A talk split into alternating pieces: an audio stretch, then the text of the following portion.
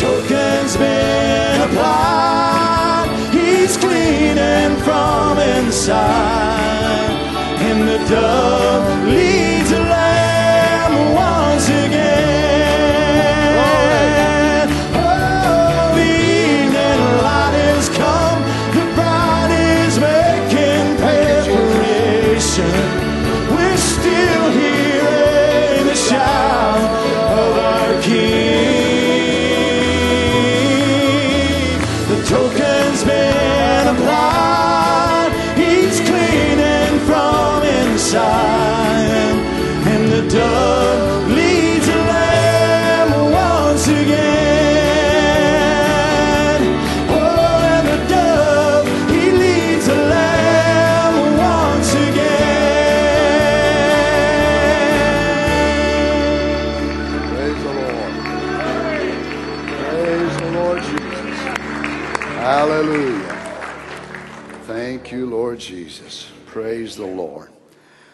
Aren't so glad that He's made such a preparation for us? Brother Jim, Sister Linda, God bless you. Glad to have you all back in service with us tonight. Revelation chapter 21. Now, I feel that I probably should give a little bit of a warning before I preach the service tonight and tomorrow. Um, these services might make you rather homesick.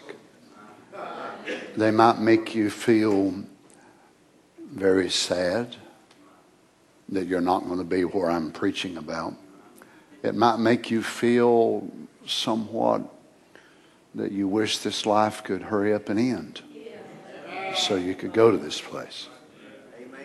Just a few, few side effects. Revelation chapter 21, verse 1 and 2. And I saw a new heaven and a new earth. For the first heaven and the first earth were passed away, and there was no more sea. And I, John, saw the holy city, New Jerusalem, coming down from God out of heaven, prepared as a bride, adorned for her husband. Just what we sing about. The evening light has come. Isn't it amazing that John, when he sees her, and when we jump on down a little bit later in the service, you'll see even more of a parallel of it.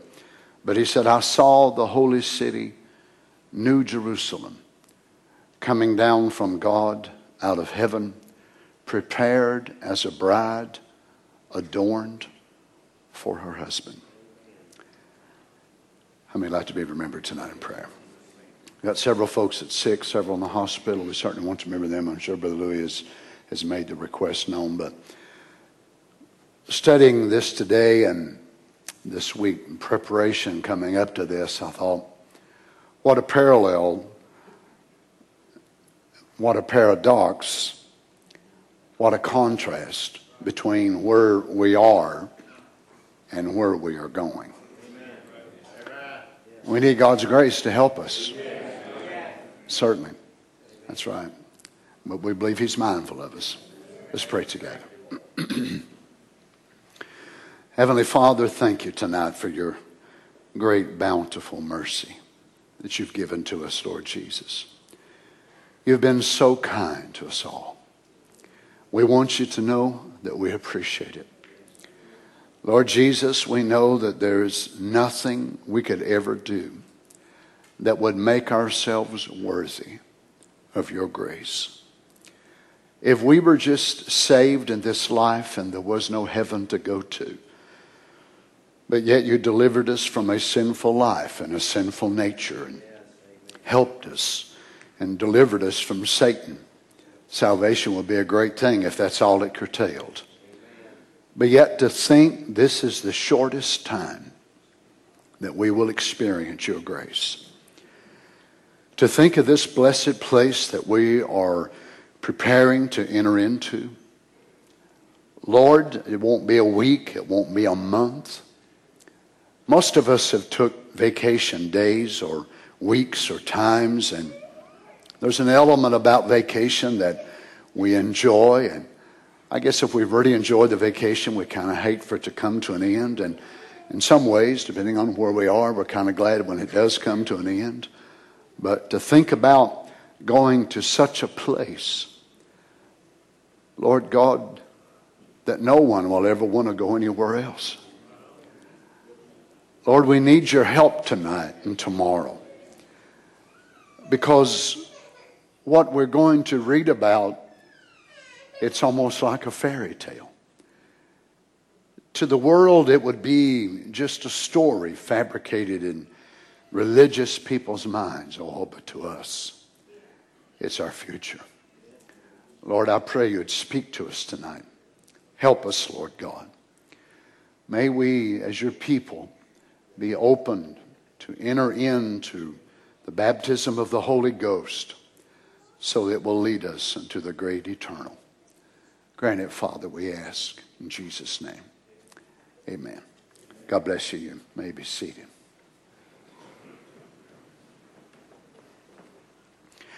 How can I define a perfect kingdom? In reality, we have known very few things that are perfect. You've never heard a perfect sermon from any preacher. You've never actually lived a perfect day in your life. You've never had a perfect job. You get it, and then all of a sudden, they hire somebody right beside you and they turn it into hell on earth what we call perfect marriages. Oh, yeah, there's just a side of the marriages that you'd only know part of, though, you see. Perfect children, yeah, right, I thought I had to as well. Perfect grandchildren, sure, we all know that.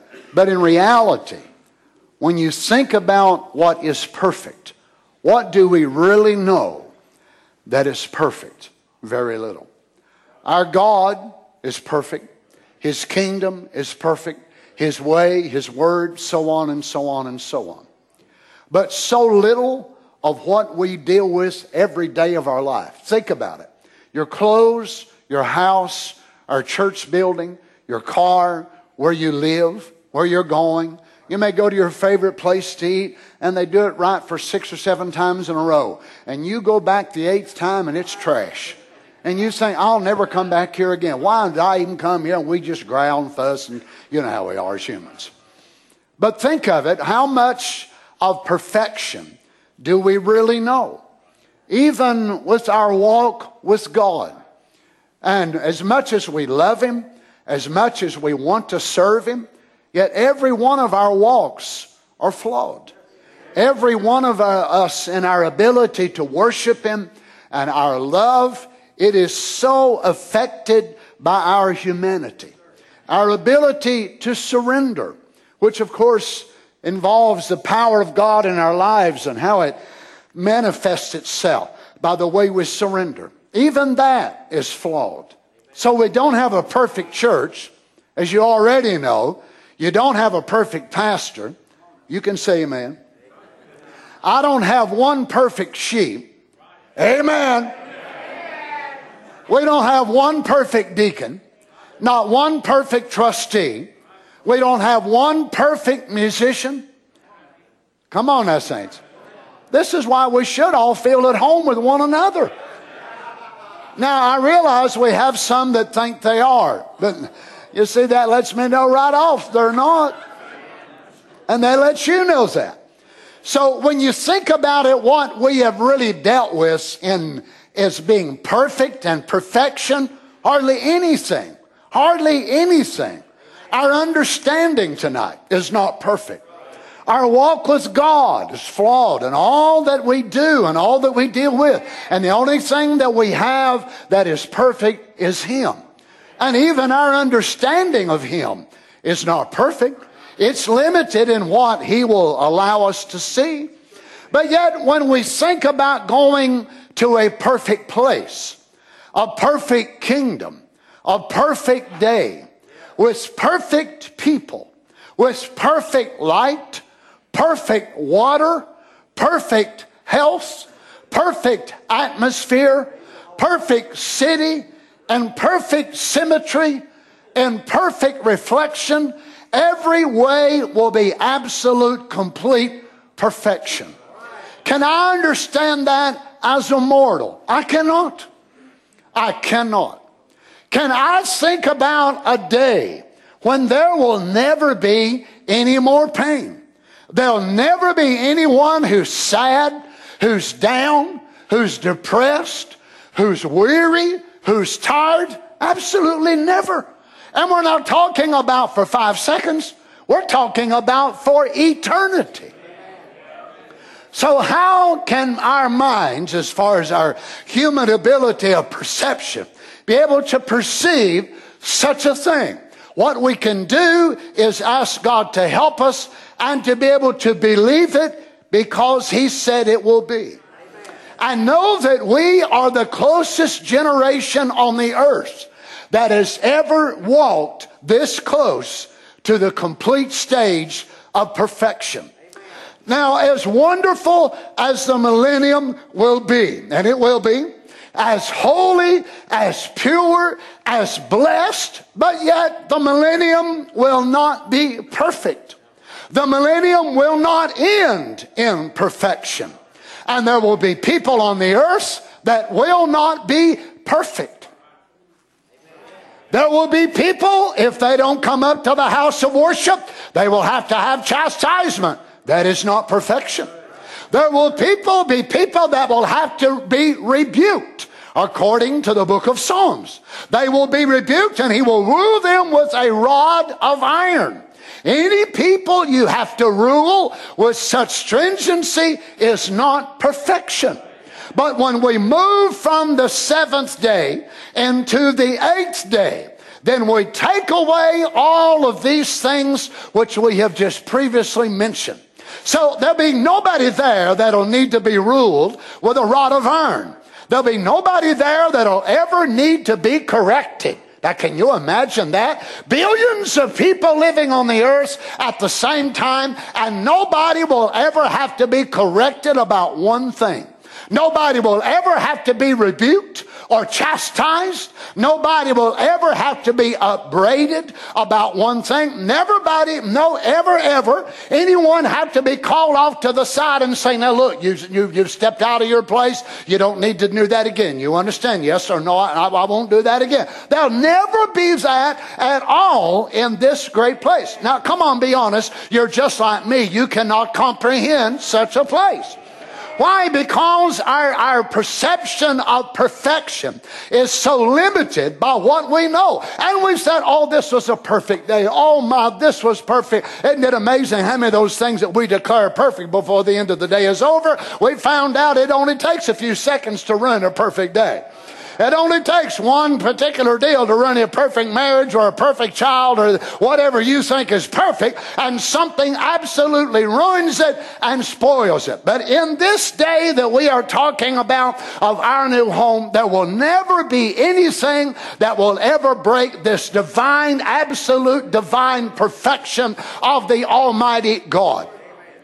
Now, the seventh day in the, in the book of Genesis, as we've read about, which uh, completed the sabbatical week, uh, was the week by which God is now bringing everything, as we looked last week, into uh, resurrection. And the view of the world is changing because of the progressive work of God. But yet it ends, and we know that seven is a great number, wonderful number, perfect number.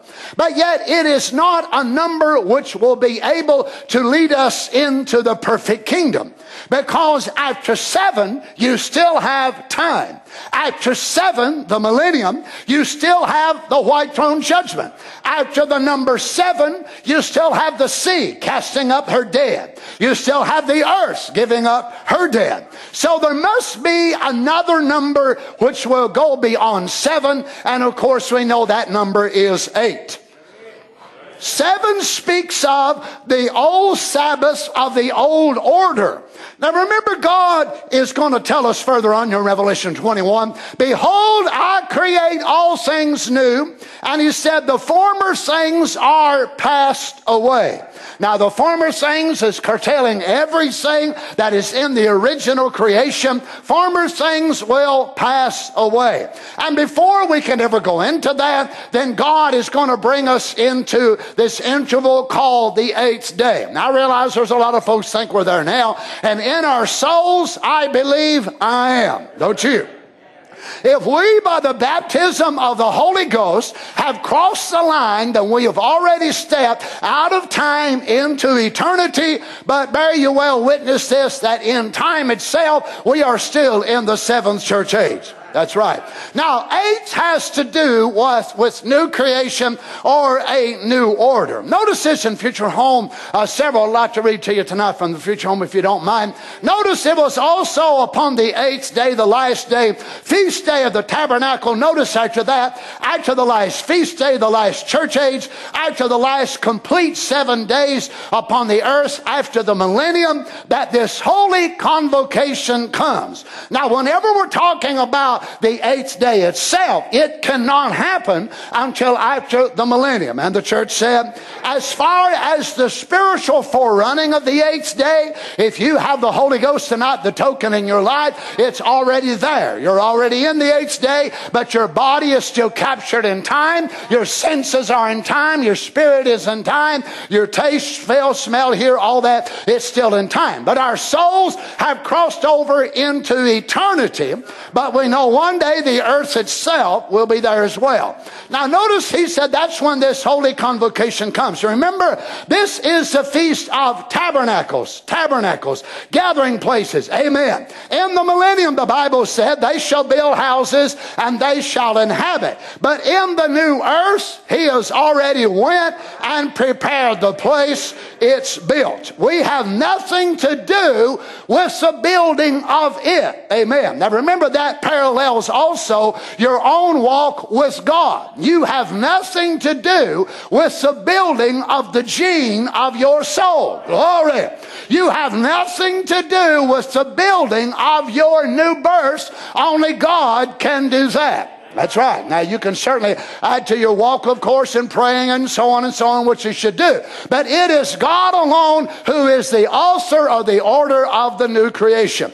On the eighth day, notice he said, I just love that word, a holy convocation the eighth day, which is only seven days. Then on the eighth day, which comes right back to the first day again, comes right back to the first day. The eighth day is a holy convocation. Notice again, he says seven days only has to do with old creation. World time, seven days. That's the millennium. The rest days. God labored six days and rested the seventh. The church labors six days, 6,000 years, rest the seventh, but you're still in the time element. I ain't speaking of the eternal. But you see, there's no such thing as eight days. Well, why are we talking about it for? There's no such thing as eight days. Because eight goes back to one. Now remember, it's where it dropped down out of eternity into this loop of time. But he said you go back to the first day again, the first day. Seven days watch, which pass away, or as I've said, will change to another eight days deals with new creation, see? Not old creation. Eight days is new creation. So for a person who would sit here tonight and they're justified, they're a Christian, they accepted the Lord, and maybe they've entered into sanctification, they're still in the order of the church ages in their soul. They're still in that progressive walk with God, but they've never crossed the line yet into that holy convocation, into the eternal day. But for those of us who've crossed over into that eternal day, thank God for justification, thank God for sanctification, but we've actually went farther than Luther, farther than Methodist, and let me go on and say it, farther than Pentecost, and farther than the initial stages of saying, well, praise God, God sent a prophet. If that's as far as you are, you need to move over into the eternal because you've not moved past the seven branch candlestick if you're still worshiping the menorah and you're worshiping the church age messenger well you need to get the holy ghost That's right. Now, so the number eight then speaks of new creation, which God alone is the only one that can do. For it was on the eighth day that our Lord raised from the dead. There's your holy, the other convocation, the holiness, not considering the Sabbaths at all, or the Feast of Tabernacles, Feast of this, and the Feast of Pentecost. Jesus raised from the dead for our justification on the eighth day after the seven Sabbaths or the seven days, seven church ages, Jesus raised from the dead. Now notice here he places Jesus in the type of raising from the dead after the, what was it, the first day of the week, which was Sunday. So Jesus did not raise on Saturday, which is the seventh day of the week, but Jesus raised on Sunday, which goes back to the beginning of the week or the first day of the week week. So this is why the disciples started going to church on Sunday. All of their life they went on Saturday, but it was the resurrection of the Lord Jesus that set this new order in motion and they started going to church on Sunday. Well, praise the Lord.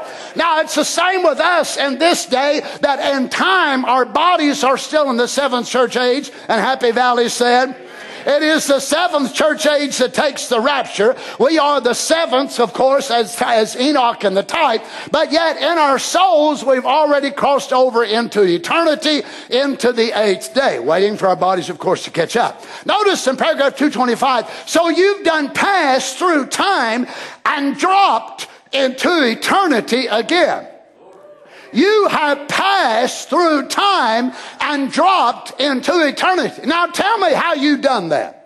And tell me what you had to do in it in that you passed through time and dropped into eternity. So somebody got a hold of you and passed you through time and actually dropped you.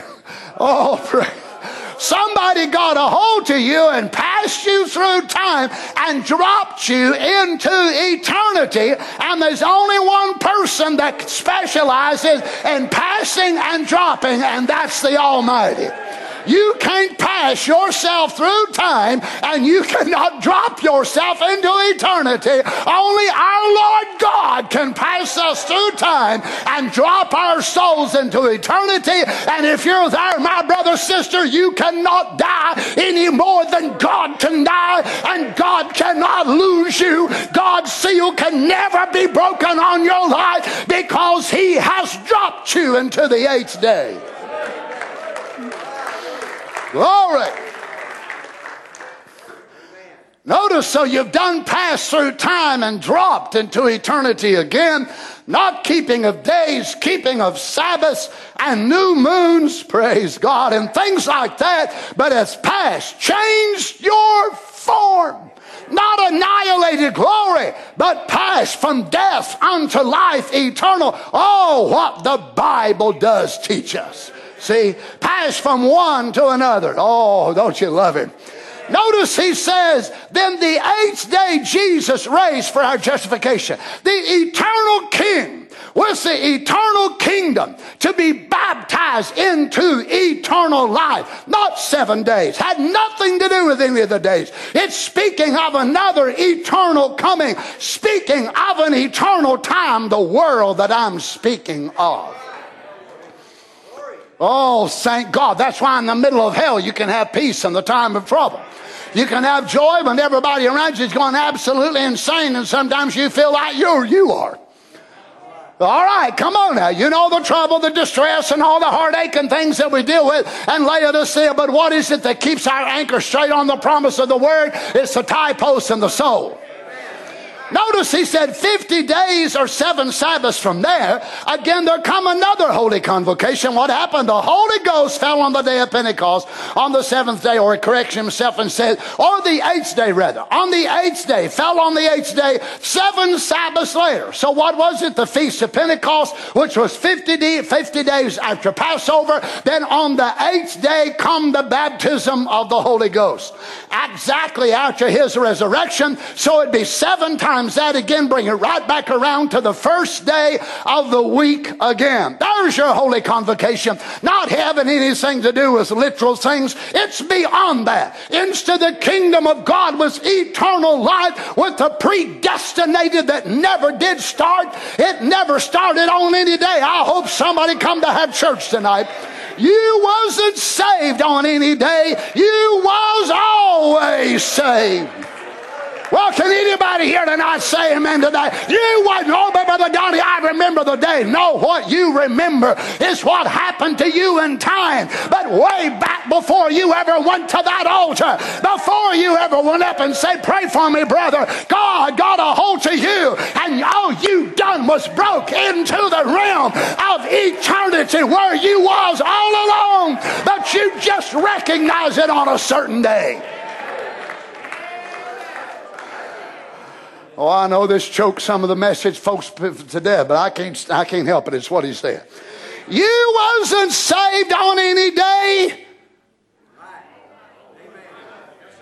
How many believes it? You was always saved. Amen. Jesus just come to redeem that, but you were saved from the beginning because you had eternal life to begin with. Oh, praise the Lord. Hey, remember Brother Don was born lost? Of course you was. Lost is only a temporary condition that a seed finds himself in. Saved is what you was before you was ever lost. Lost is only a temporary status that every seed of God finds himself when they come into this world. But before you was lost, you was his. Before you was ever born into this world, you was a part of the attributes of God's thinking. Amen. Notice, and we live through all these types in here, but when you hit the eighth, you go on into eternity. You don't come by laws and rituals and orders. Praise God. You come by predestination. Amen. There is a genuine holy convocation. We're ending the seventh church age. Church age. The Pentecostal age. Do you see it? Notice he says we're ending it ending. We're entering that holy convocation. We're entering into that real, genuine eternity where the church is called not to some station, some denomination, but into eternity with our eternal King. See, we don't have, oh my, we don't have it at all. No such a thing as days and things and time. You passed into eternity where you come from. You was there to begin with. But Brother Donnie, I don't remember it. Of course you don't. Do you remember being in your mother's womb? Do you remember being in your father's loins? But because you don't remember, does that mean you was not there? Praise be to God. Well, which way did the devil go out? Which window was there? Did he make a new one? oh my, listen to this. So you were made for an eternal purpose. Because you was the manifestation of an attribute that was in God that thought of you and expressed you. He made an earth to take you out of.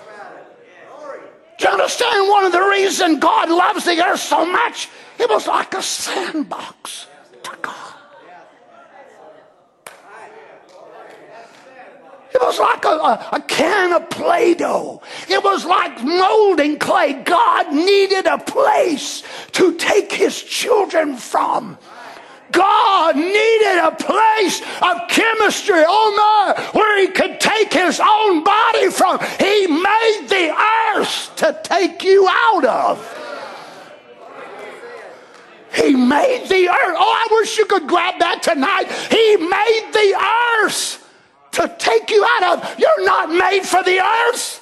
The earth was made to give you eyes and give you hair and give you hydrogen and oxygen and potassium and all these things He made the earth to take you out of.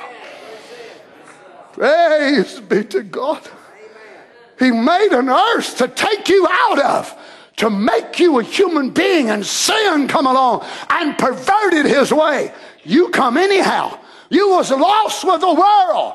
So he come and redeems you, the express attribute, and also redeems the earth by the same way. That's the way he says it when he says this right here. Redeems earth the same way. By this time, he's getting plumb excited in the message. He's feeling religious. Praise be to God. Notice, so he come and redeems you, the express attribute, and also redeems the earth the same way. Then his purpose rolls on. See, oh, hallelujah. Oh, that does me so much good. I don't understand what makes folks mad. I don't understand why message folks get so bent out of shape when they hear a preacher read some of these quotes I just read to you tonight. They get red in the face, their blood pressure goes up, then goes down, then bottoms out, and then they get all angry. I don't understand what it made me and Brother Brown feel so good. Anybody else in here makes you feel good?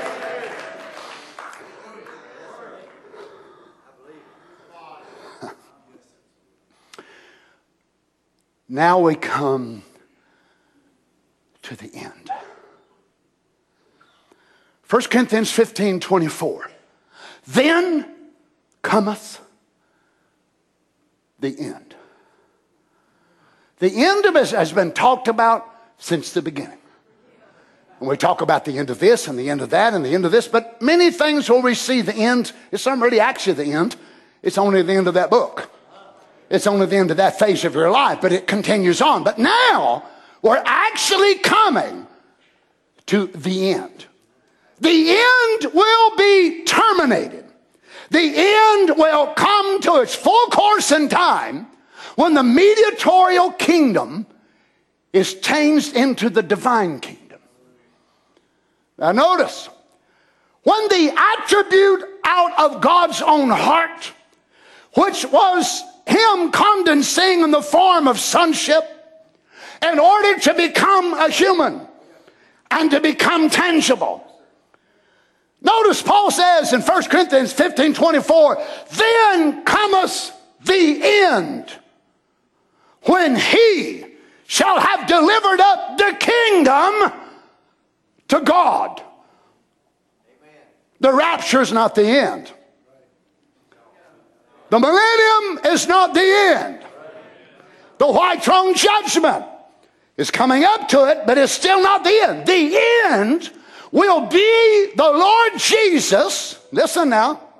The Lord Jesus moving out of the mediatorial kingdom back into the divine kingdom which he had with the invisible Father before the world ever began. Not two gods now the attribute under the mediatorial kingdom now phasing back into the realm of the eternal, and there on the throne will be the embodiment of the Lamb and the Father hanging over that body. This is the end. Now listen.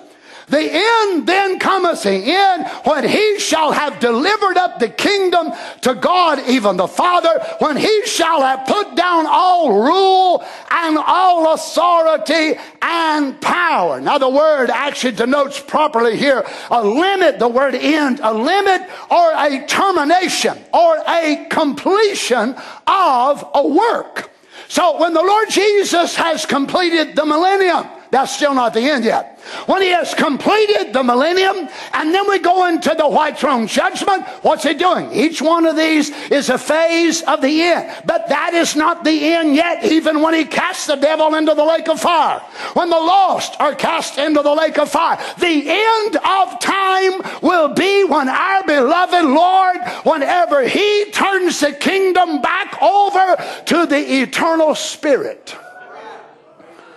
Well, blessed be the Lord God. Notice then we end the mediatorial work. In the millennium, the mediatorial kingdom is still going on. There will be people that will be born that will give their heart to the Lord Jesus, and they will serve under that dominion. At the white throne, those whose names are in the book of life, they will be judged, and if they've done good things and they've lived a good life and they've been kind to the brethren, guess what? They'll come right in according to those things written in the book. But you've still got this kingdom that must be turned over and to the eternal. Mm. So the kingdom of the saints, blessed be the Lord, the whole church, the general assembly of the firstborn, which are written in heaven, the divine kingdom shall have no end, but the mediatorial kingdom does. Now, it's the same God all the time. Don't get in your mind it's two, two different people because according to what Isaiah said about the Lord Jesus, of his kingdom there shall be no end. According to Daniel, of his kingdom there shall be no end. But he didn't say there wouldn't be an end of an attribute in him which served this divine purpose. And when it was fulfilled, then it goes from the end back to the beginning. Notice then cometh the end when he shall have delivered up the kingdom to God, even the Father, when he shall have put down all rule. Notice now, he shall have put down all rule. So in the millennium, at the white throne judgment, Satan, fallen angels, all rule. Everything will be subject unto the embodiment of God in the Lord Jesus. Then he can say, All power all authority, all rule is made subject unto me. Then he turns the kingdom back over to the invisible. Woo, some of y'all look at me like I'm from another planet. Now, what's verse 25? How Paul goes further with this. He said, For he must reign till he has put all enemies under his feet. Now, does that mean one day then the Lord Jesus will stop reigning? No, no, but he must reign in this mediatorial attribute. Amen. There'll be no need for it in the perfect kingdom. There'll be no need for the mediatorial kingdom at all. Everybody there will be perfect. The power of God will not be brought subject just great, oh, to the great immortal, invisible, only wise God. God condescended in the form of sonship of God in a man, Christ Jesus. Through that man, God conquered every devil out of hell. Every sickness, every disease, every enemy of hell will be conquered under the reign of this man. One mediator between God and man, the man, Christ Jesus. And when he has done that, oh my, he must reign till he has put all enemies under his feet. The last enemy that shall be destroyed is death. For he has put all things under his feet. But when he saith, all things are put under him, it is manifest that he is accepted, which did put all things under him. And when all things shall be subdued unto him, this, then shall the Son also himself be subject unto him that put all things under him, that God may be all in all.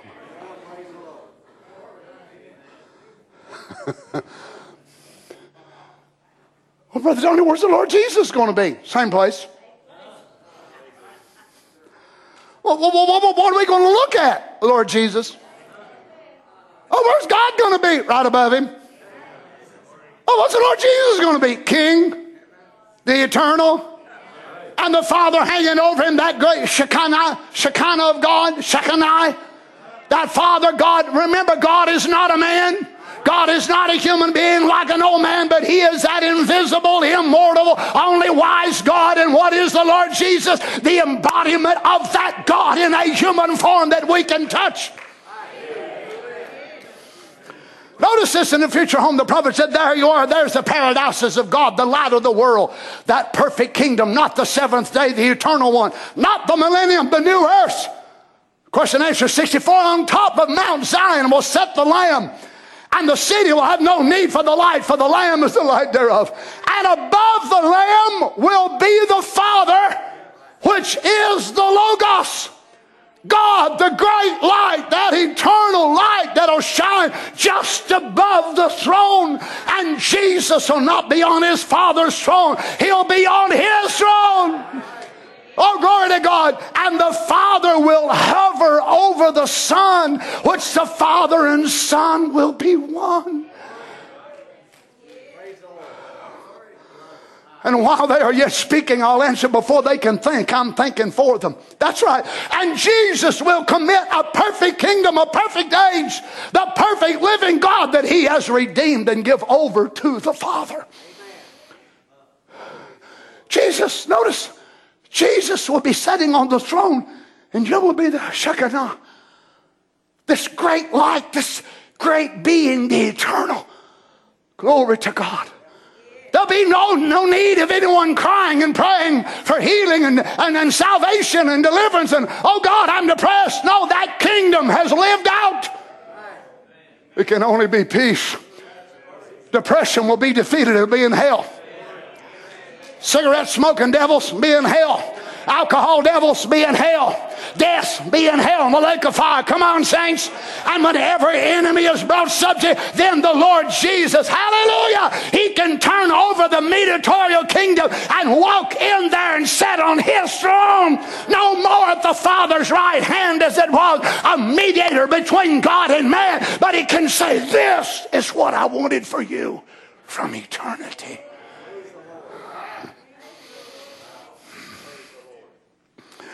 Oh, Lord God.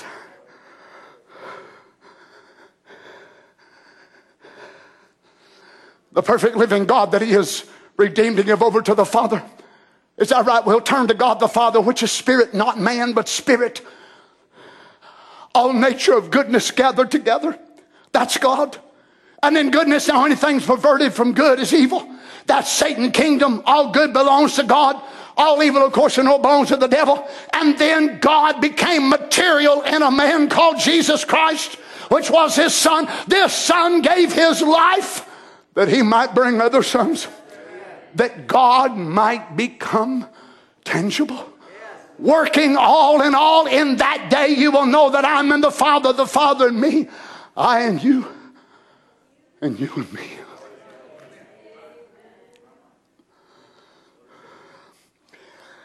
Notice now, John, Revelation 21 1, and I saw a new heaven and a new earth. For the first heaven and the first earth were passed away, and there was no more sea. Now, it doesn't mean there's not any more water, but it's sea is the way that we know it. It has a divine arrangement which will change in the way it affects the earth and the climate of the earth. If you study the oceans and the way the trade winds blow, and you understand how that, you know, years and many, many centuries ago, when they finally found that they was winds by which they could travel around the earth, knowing the way that the earth span, would spin around. But they believed that once man found the way the ocean currents moved and the trade winds, they felt like the trade winds at that time only blew in one direction. And then if a man left Spain or if he left Portugal or if he left England, that the spin of the earth would only allow the man to go one way until they found there was trade winds that blew back the other way. Amen. And then if you study you know that the vapor will rise from the ocean. Now, it's amazing to me how it works. That many of the storms and the things that even come across our United States, for those who come from the west and come across, many of them, of course, come from the Gulf of Mexico, and yet it's salt water, and it will evaporate, go up and form clouds, and yet whenever it rains, it don't rain salt water. How is it that it's pulled up out of the ocean, salt water, it's pulled up into the clouds, and God had his own bottled water? Culligan ain't got nothing on God, brother, sister. And God can run it to them clouds, and yet it drips back down, and it's not salt water. Oh my. But yet in the new earth, there will not be storms, so we will not need for the seas to be there in order to be able to produce the thermals and the currents by which the evaporation will rise and cause the land mass to be watered down. But it will go back to God's original way of irrigation on the earth. Oh my. But there will be lakes and streams and rivers and more than likely probably even large bodies of water. But remember John when he writes this, he is on an island. He is on the Isle of Patmos. All John knew his entire life living in and around the country of Israel was the Mediterranean Sea, which would bring in storms and bring in all types of things, and the Sea of Galilee as well. And when John looks and he's overwhelmed by it because he said, There was no more sea. I saw no more sea. But yet God will have the water upon the earth in the right way that it should be. Notice then John said, I, John, saw the holy city, New Jerusalem, from coming down from God out of heaven, prepared as a bride, adorned for her heaven, her husband rather. The eternal city is not just the home of the bride, it is the bride. Let me say it again. The eternal city is not just the home of the bride, it is the bride. The mystery of the bride's redemption and her identity lays in this city. Now, will it be a literal city? Of course, it will be a literal city. We know that. But yet, what John sees is a parallel because we'll find out here shortly that one of the angels that had the seven vials come and said, Come and I'll show you the Lamb's wife. Oh, my. So, whenever he does, what does he see? He sees the city. And we know that a woman is identified that way. Now, notice in verse 3 And I heard a great voice out of heaven saying, Now, notice after this, he says, I heard a great voice. And the word great is mega. This is where we get the, the word megabyte, megaphone, mega. So John hears a mega voice. So it must have been a voice that was louder, uh, different than the other voices, because he says, I heard, listen to this, a great voice out of heaven saying, Behold, the tabernacle of God is with men. So here John hears a mega voice. So it is the presence of God coming from the very throne of God now making this announcement that you're truly entering into the day because God is fixing to come down and walk with people. He's not going to come and go as he did in the Old Testament. He's not going to come and go as he did in the New Testament, but he's going to come on the earth and God will be with us forever. But God is going to dwell. Notice, he says, notice this, I love this. I heard a great voice out of heaven saying, Behold, the tabernacle of God was with men. But what tabernacle is this? There's no temple. There's no church. So what's the tabernacle of God? You should know the Lord Jesus. Behold, the tabernacle of God is with men. Remember when he was on the earth now, he was fulfilling the part of sonship under mediatorial work in the millennium. Oh, it was a great embodiment. Yes, a great work of God. But now it can be said fully the tabernacle of God is going to be with men. Who is it? The very Lord Jesus himself. The tabernacle of God was with men, and he, notice, John wasn't a Trinitarian. Didn't say tabernacles. Tabernacle of God, not tabernacles of the gods. Amen. He will dwell with them, not they. But he will dwell with them, and they shall be his people, and God himself shall be with them and be their God. Oh, Lord Jesus, thank you, Father. God will be with them. Oh, hallelujah, hallelujah. And be their God. Can you imagine? He will be their God, and God is going to do some marvelous things when He comes down. Oh, my, the tabernacle of God is with men. And the illusion, of course, of the tabernacle in the Old Testament, the Shekinah of God being inside of there, also the, the, the temple that Solomon built. But now, it, this one cannot be tore down. When he was here upon the earth. He was crucified. He was beaten. He was ridiculed and like that. And once again, the tabernacle of God seemingly was tore down. And God raised up a spiritual tabernacle in the, in the book of Acts, baptism of the Holy Ghost church. And this time, what happened to them? They also were torn down, fed the lions, all kinds of things. But now God says, I'm building a house, and this house will never leave the earth. I'm building a house. The tabernacle of God is going to be with men. What is it? The personal presence of El Shaddai.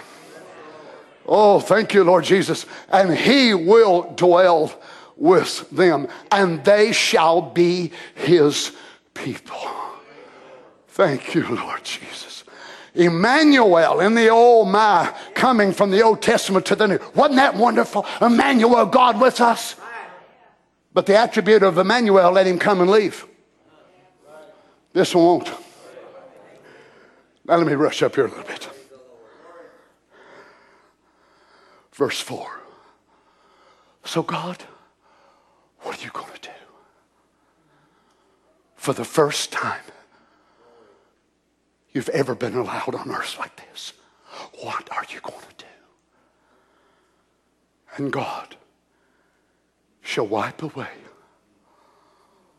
all tears from their eyes.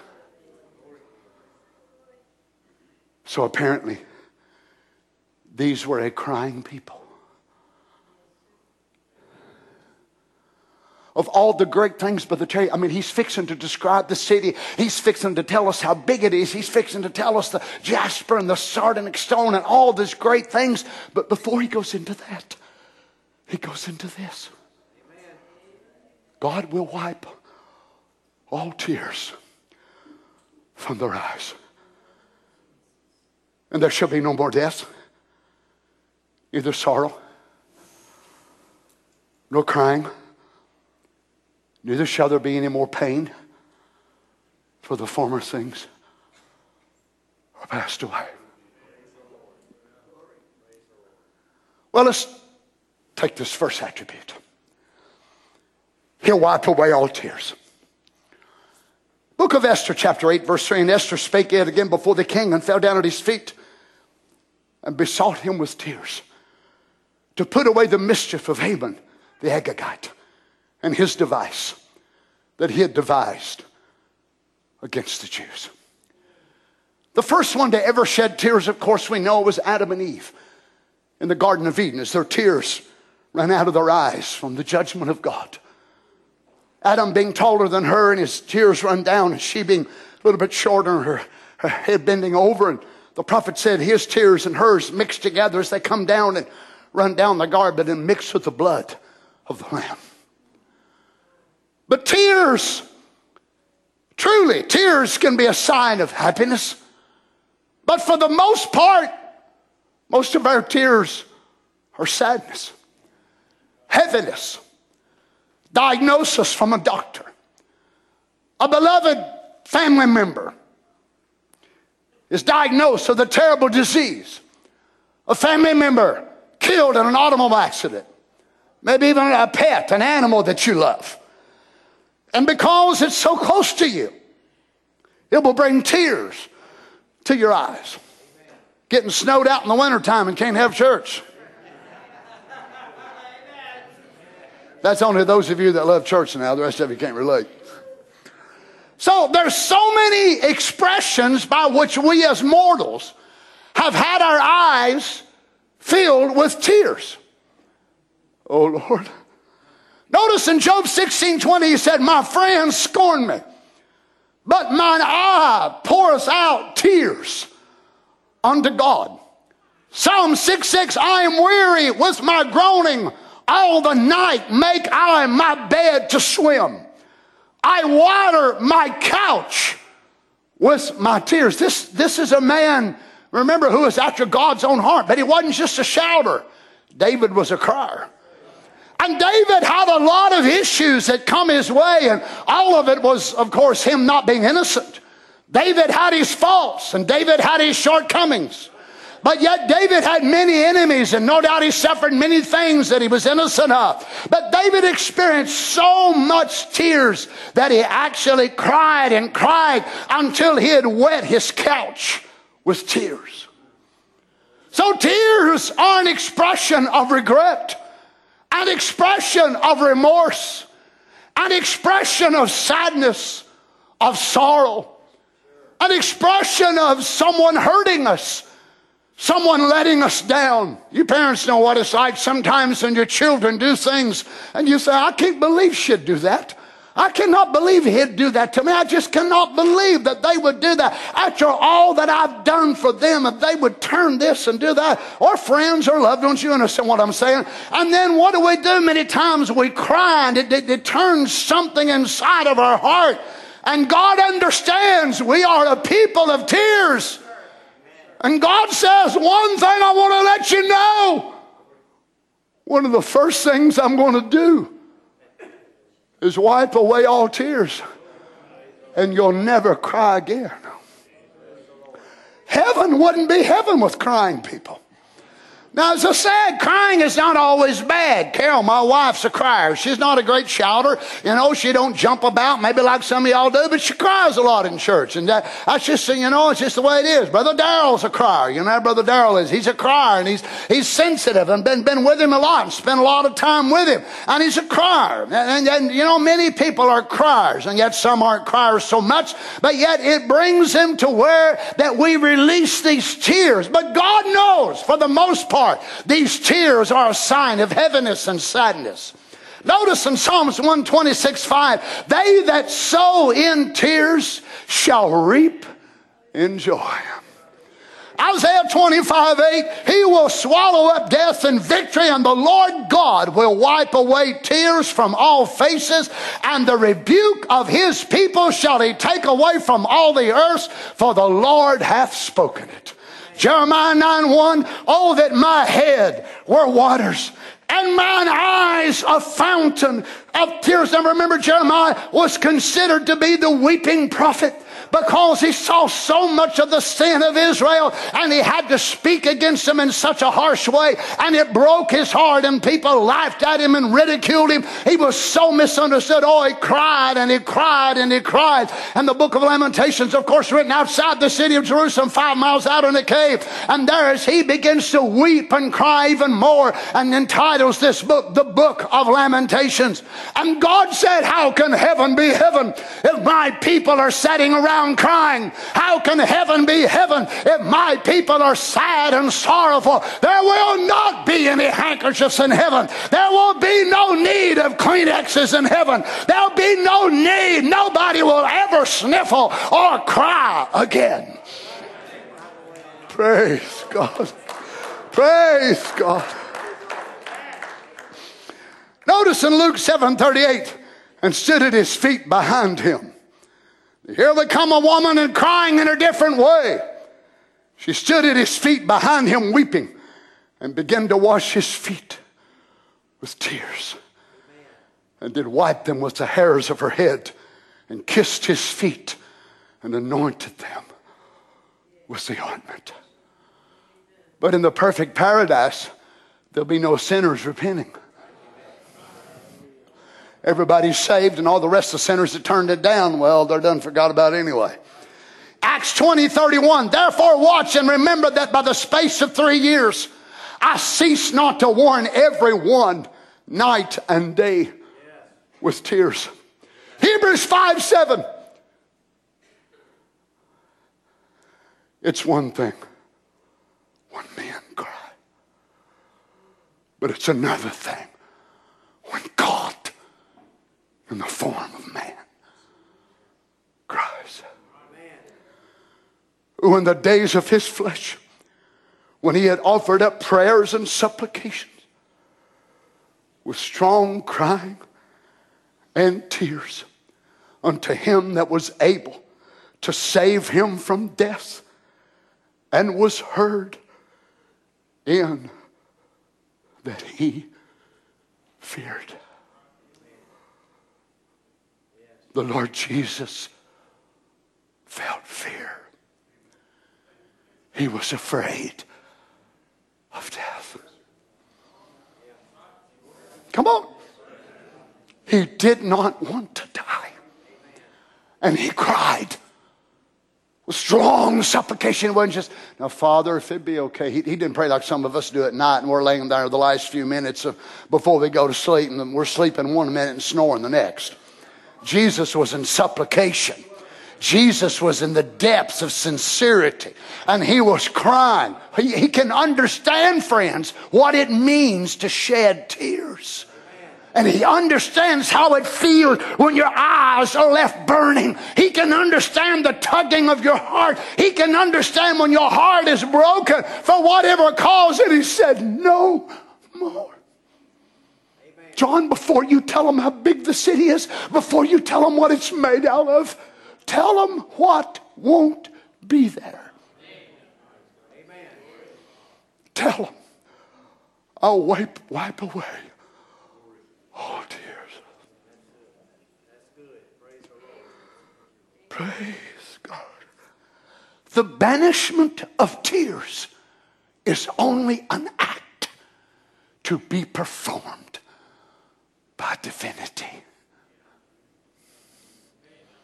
Now, we as people sometimes don't want other folks to know when we cry. Men have a real hard time wanting anybody to know that they cry because they want to act so macho, like they're so tough. You ain't no tougher than God was.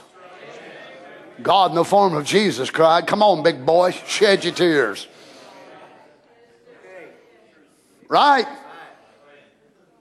But he wants us to know, I understand. Go ahead, Paul cried. Jesus cried. Great men have cried. And oh my, we might hold it back, but we cannot banish the need, the feel, the urgency to cry. But God says, let them know. I'm not only going to wipe them away, I will take every cause away that would ever make them feel they need to cry.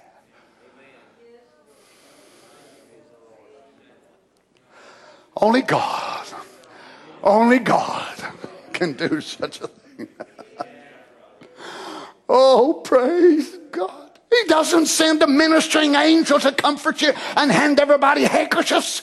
Notice who's doing this. He says, I. The same God that delivered you from sin is going to show you so much personal care. He will come to you as an individual and He will wipe the last tears from your eye and do away with the tear ducts, dry them up, or you won't need them no more. I don't know what He'll do, but He'll do something, Brother Frey, that we will never shed another tear. And He said, John, let them know. It ain't going to be the pastor that's going to do it. It ain't going to be the deacons that's going to do it, but let them know I, I, I I will do it.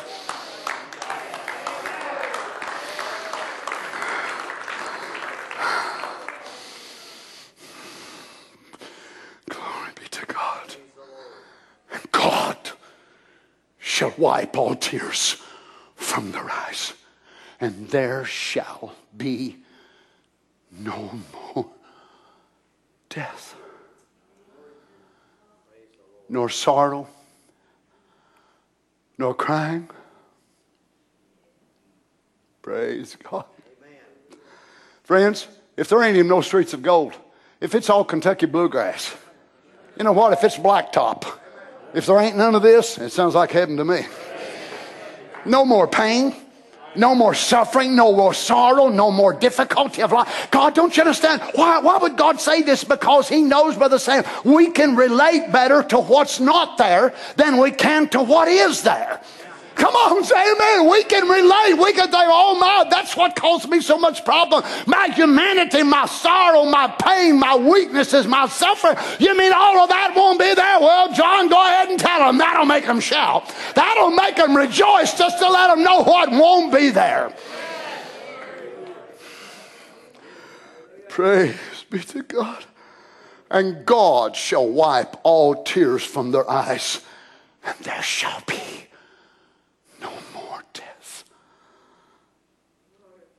There'll never be one spade ever set down into the earth to dig out a grave. There'll be no funeral homes. I'm not saying there won't be funeral directors there, but they will be out of work. There'll be doctors there too, but they'll be into singing then, not doctoring. Praise God. What, what family here? What individual here has not been affected by this? Your mother, your father, your brother, your sister, your aunt, your uncle, your wife, your child, death. All of us are affected by it. And eventually, unless God in His mercy calls us out of the body change, it will take every last one of us. But God says, let them know, John, here, nobody will pass away. There will be no more death. Death is a commonality to all races, all creeds, all colors. The black folks lose loved ones, the white folks, the Chinese, the Japanese. We all are common ancestors when it comes to death. But God says there, there will be no death. Let's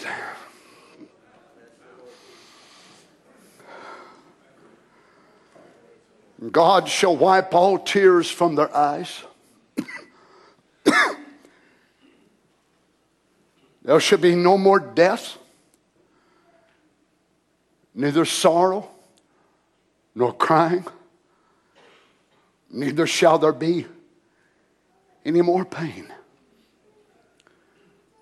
And God, God said, John, just, just go ahead and put it this way.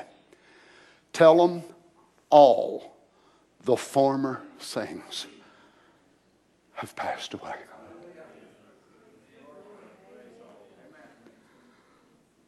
So, all the former things that you've known, that you've struggled with, that you've wrestled against, they're all gone.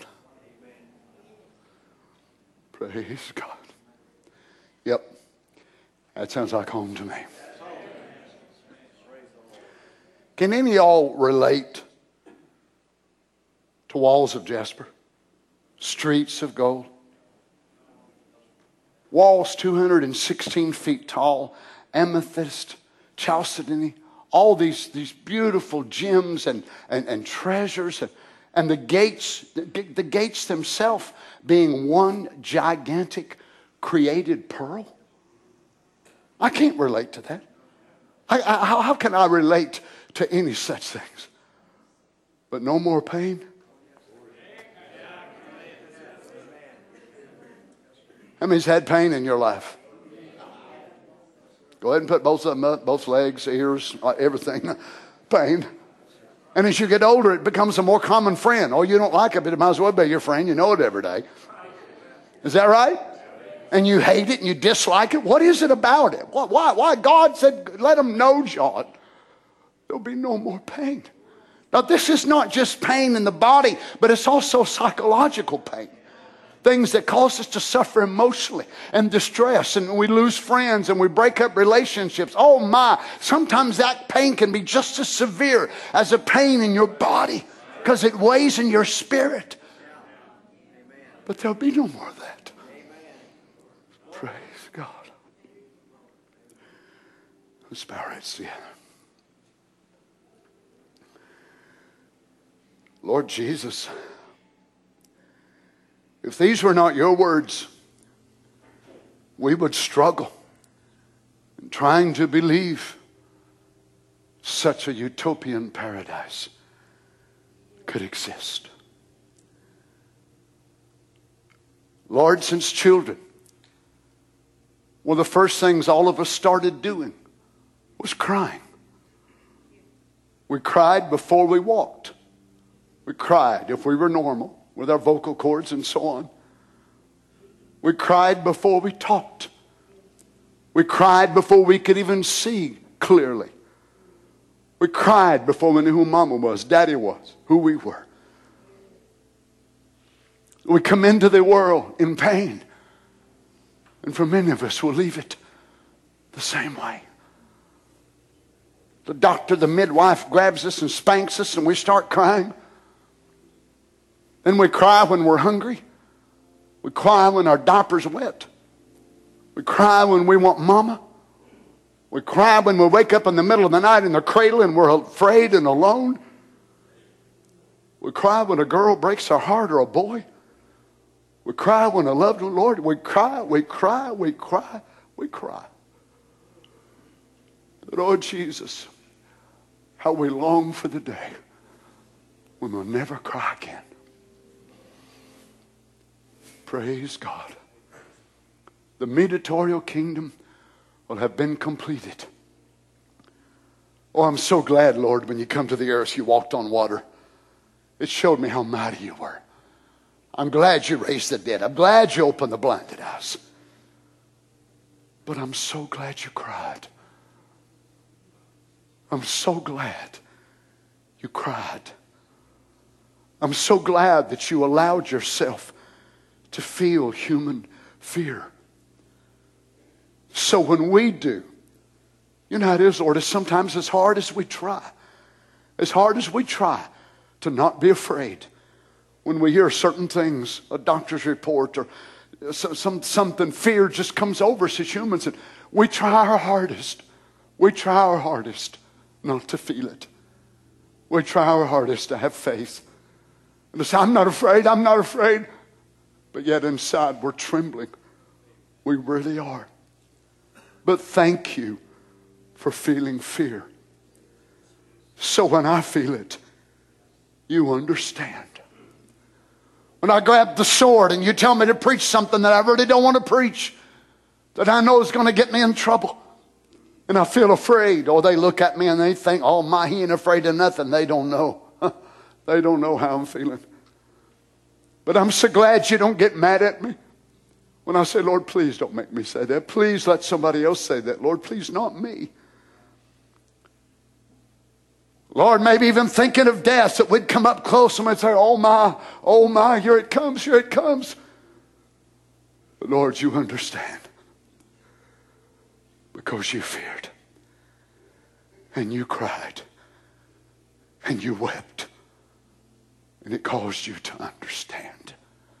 For it became you, it became you to cry, it became you to fear. It became you to feel heaviness and sorrow. Praise God. Who better than to wipe away our tears than not the eternal, which has never cried, not the eternal, which is never feared, but the Logos becoming tangible, one who cried himself. And there you will stand in your same body. Glory to God that you cried in. Hallelujah. That same human body that you cried in, that same human body that you felt fear in, but you raised that same human body and changed it. And that glorified body will take those precious fingers and wipe the final tears out of our eyes. How perfect how perfect for one who cried himself to remove all tears. Thank you, Lord Jesus. We worship you tonight, Lord. Thank you, blessed God. Oh, hallelujah. Thank you, Lord Jesus. Don't you love him, saints? Aren't you glad he understands you? Aren't you glad when you get afraid? Now, come on, how many be honest and say tonight, oh, uh, I, I, get fearful sometimes, Brother Donnie. I don't want to, but I do. I love the Lord. You ever been there? Well, of course you have. You feel that. You, don't you hate it? Don't you hate it when you feel human fear? Don't you hate it when you feel human anxiety and things that, know, this is not becoming to me, and it's not. That eighth day part of you, it's not. But this human part, it's got such a grip on you. It's the unknown. It's the uncertainty of the future we don't know about. And we become so nervous and worried. Aren't you glad we've got a high priest that's been there and done that? Can you imagine if the eternal was your priest and the first time you feared and said, What's the matter with you, Dave Johnson? You question my words, you doubt my word? But you've got a high priest that felt fear felt tears. Praise God. Praise God. Thank you, Lord Jesus. Thank you, Lord Jesus. We worship you tonight, Lord God.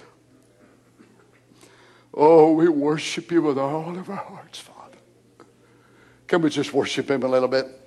Oh, it's Saturday night. My folks at the ball games and wherever more that they're at tonight, they're just getting wound up. Let's just take a little time to love him, can we? Think of it now, friends. This is not a story that's made up in somebody's mind. We are fixing to experience this before long. Praise God. Thank you, Lord Jesus. Oh, Lord, I wish we could go tonight. Lord, the only reason that we wouldn't want to just leave this world is because we got friends and loved ones, dear God, that's not in, maybe backslid. God, we pray for your mercy. Bring all those in, dear God, that's on that book. Grant it, Father. Be merciful while the door of mercy is still open, we pray, Lord Jesus. Have mercy, oh God, we ask. Grant it, Father. We worship you tonight, Lord Jesus. Until that day comes, my Father, I will shout when I feel like shouting. I will jump when I feel like jumping. But Lord, there's times I don't feel like jumping. I don't feel like shouting, but I feel like crying. And Lord, in your presence, many times when I cry, I'm not crying because I'm sad.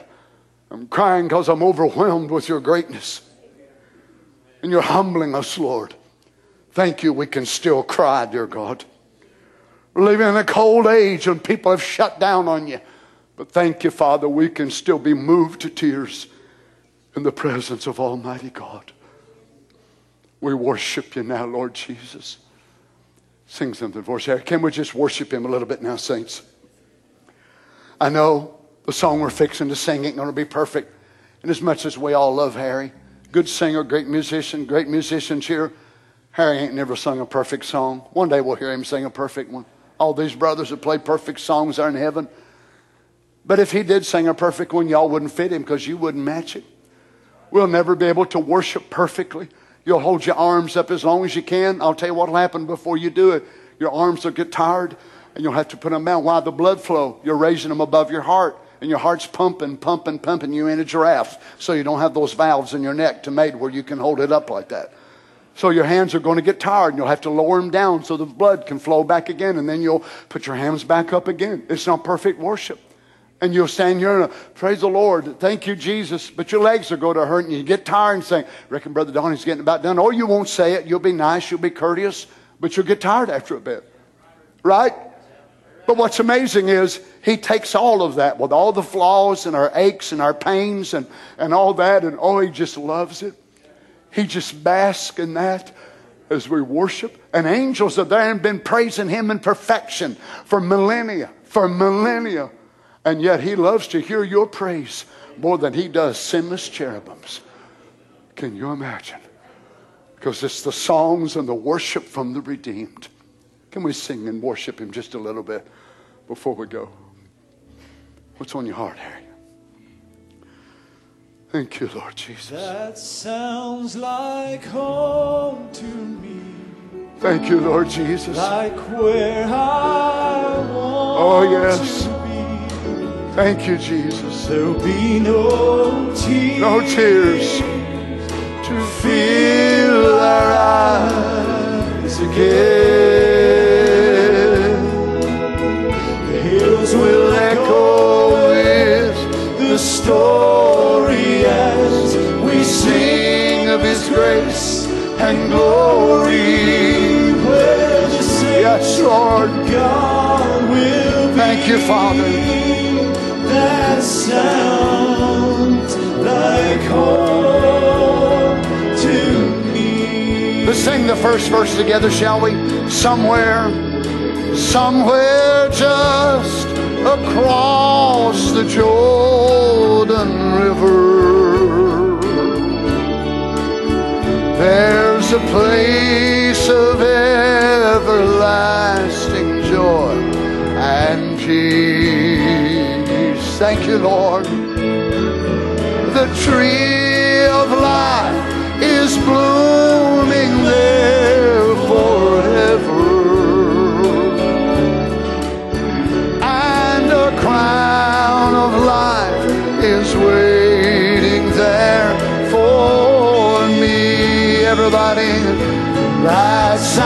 sounds like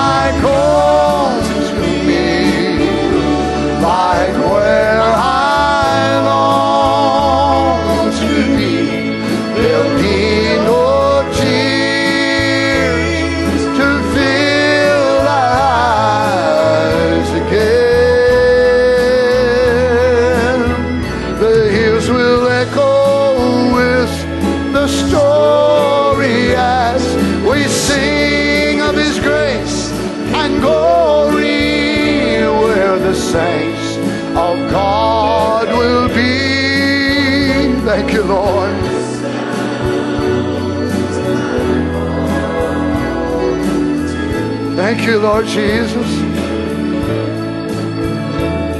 They say there's mansions there inside the city. A crystal river flowing by the tree of life. Listen now. No pain or disappointment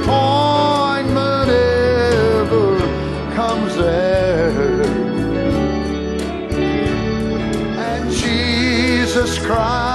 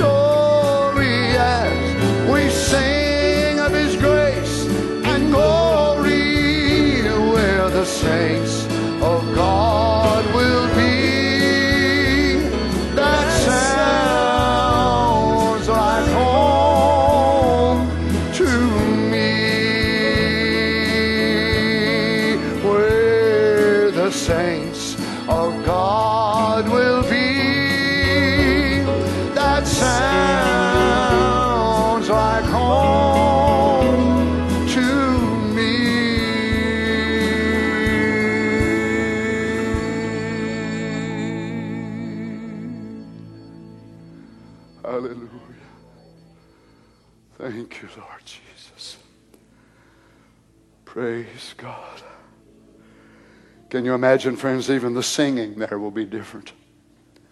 Nobody will ever sing a song of encouragement.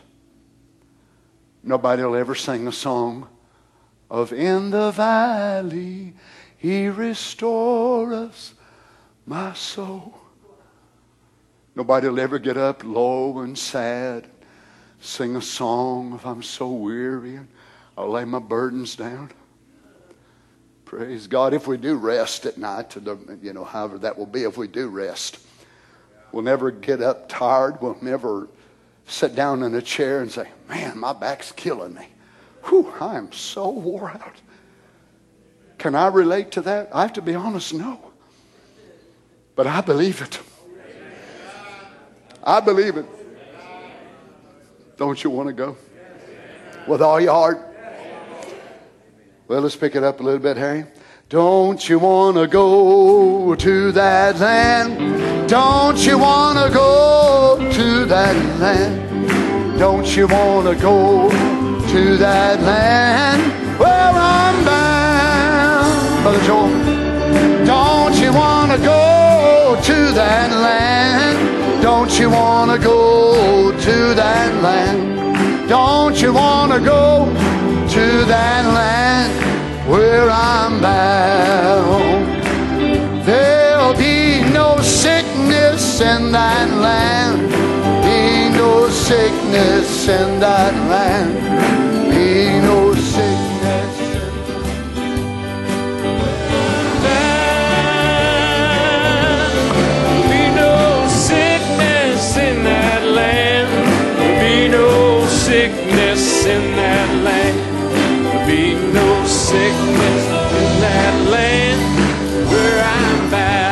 Sing it again tonight. Well, don't you want to go to that land? Don't you want to go to that land? Don't you want to go to that land where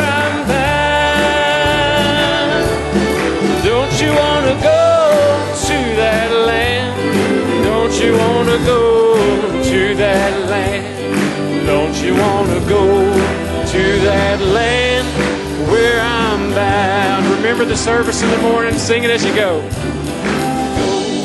to that land. Don't you want to go to that land? Don't you want to go to that land where I'm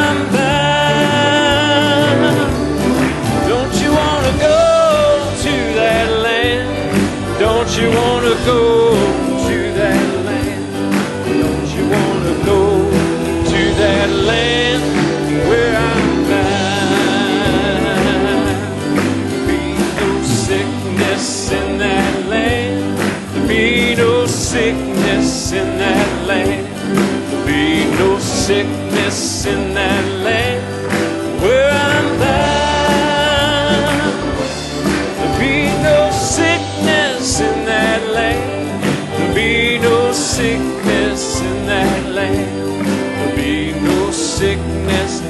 that